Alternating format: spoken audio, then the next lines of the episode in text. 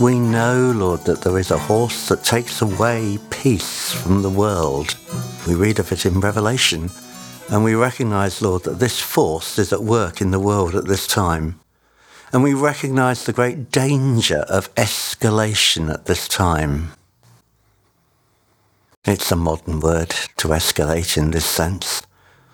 It comes originally from the Latin word scala, a ladder.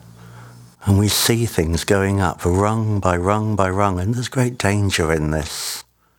For though the West naively thought that Russia would run out of steam and ammunition quickly once sanctions bit, the reality is that they're well placed for a long war. It plays into their hands. That they've weaponized their industries, they've gathered and harnessed their industrial forces to be totally dedicated to producing quantities of weapon and sophistication of weaponry too, as well as importing vast amounts of ammunition from North Korea and drones from Iran, and as they are seeking, ballistic missiles too. Father, we pray that you will interrupt, check and hinder this flow of ammunition, this entente between powers that are arrayed against freedom and democracy. Come by your Spirit, Lord. Come by your Spirit, Lord. Interrupt the process, we pray. We recognize the danger, Father, of escalation in so many ways. For whilst the West has been, as it were, casting around, looking for weapons that it can spare and source to pass on to Ukraine, we are drawing on a shrinking pool because we cannot begin to replace these weapons at the rate at which they're being used up or destroyed. And Father, it takes two years to produce a HIMARS rocket system. And Father, more are needed by the day. The maths don't add up. Father, we ask for wise measures, anointed measures, that are neither foolhardy nor fearful, we do thank you, Lord, that Germany has had the courage and the bravery, Lord, to overcome its understandable reluctance to get involved militarily and to commit to sending some tanks, Father, Leopard 2 tanks to the Ukraine, Father. Now, Lord, this is a significant step forward. And though Russia shouts loudly that this is escalation, the truth is there's only one side that has really been responsible for escalating this crisis. And we pray, Father, for all that will come of this attempted deployment of tanks. Firstly, because of the threats that Putin has made.